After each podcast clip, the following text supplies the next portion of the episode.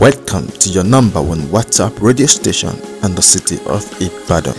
It's your radio boy Okanlawan Omotayo transmitting live on your stereo. Today we shall be talking about playing to win and playing not to lose. You may wonder what is the difference between playing to win and playing not to lose? A lot. When you play not to lose, it doesn't matter if you win, so far you don't get beaten. But if you play to win, you must and will not stop until you win.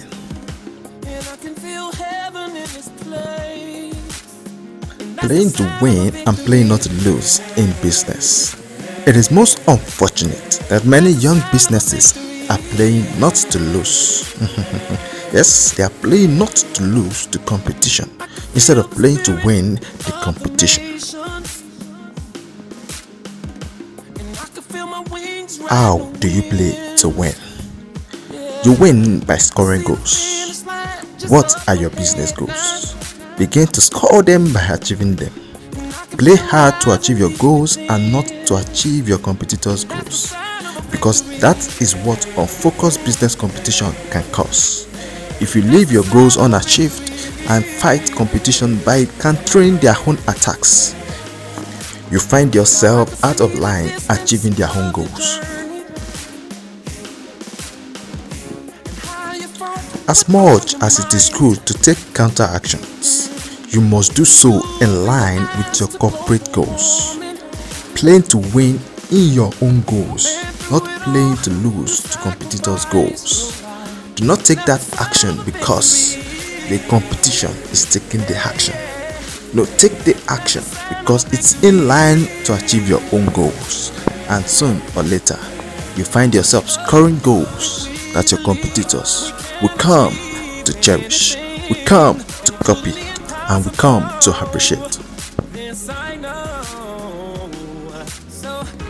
My time is fast spent. I wish I could buttress on that point, but I'm sure with a little you can understand what it means to play to win and play not to lose. Join me again next week. Till then, stay safe.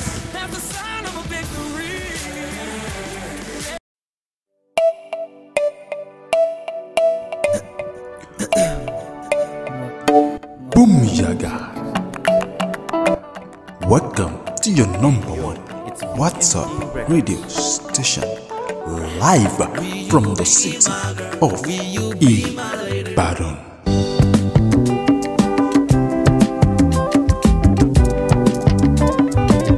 It's your radio boy, Okanlawan Omotayo, transmitting live on your stereo.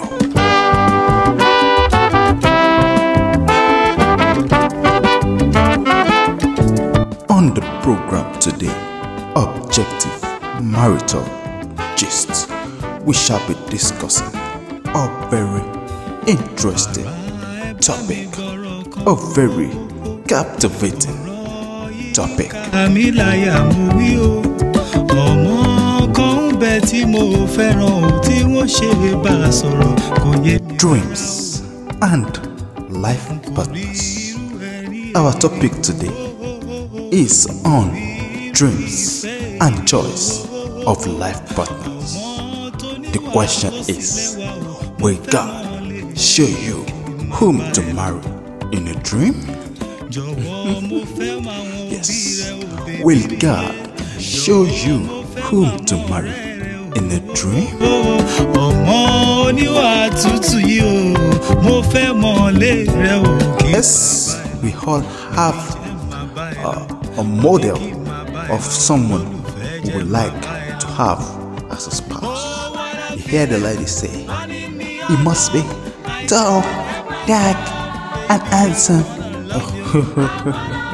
and the guys?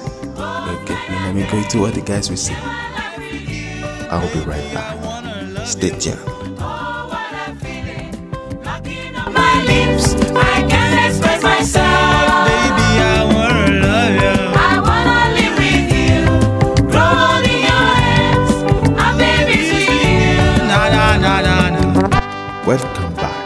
Objective marital gist. Back to the story. Did I see her in a dream? Unfortunately, there was no dream that night or the following nights for the rest of that week. It was more a week of great spiritual silence and no dreams received. sì lẹ́wà o mo fẹ́ mọ lé rẹ o kí n máa bá ẹ lọ. Don't mind me. Whether true or not, we know that most Christian bachelors and spinsters we all seek some form of divine confirmation on whom to marry, and uh, a revelatory dream is top on the list of the mediums we seek to find or to know whom to marry. But the question still remains Will God show you whom to marry in a dream? Or better still, does God show who to marry through a dream? wanna love you. Oh, a feeling. My time is fast spent already. We shall do justice to this question next week. So stay tuned and ensure you join me on the program next week on Objective Marital Gist. Till then, stay safe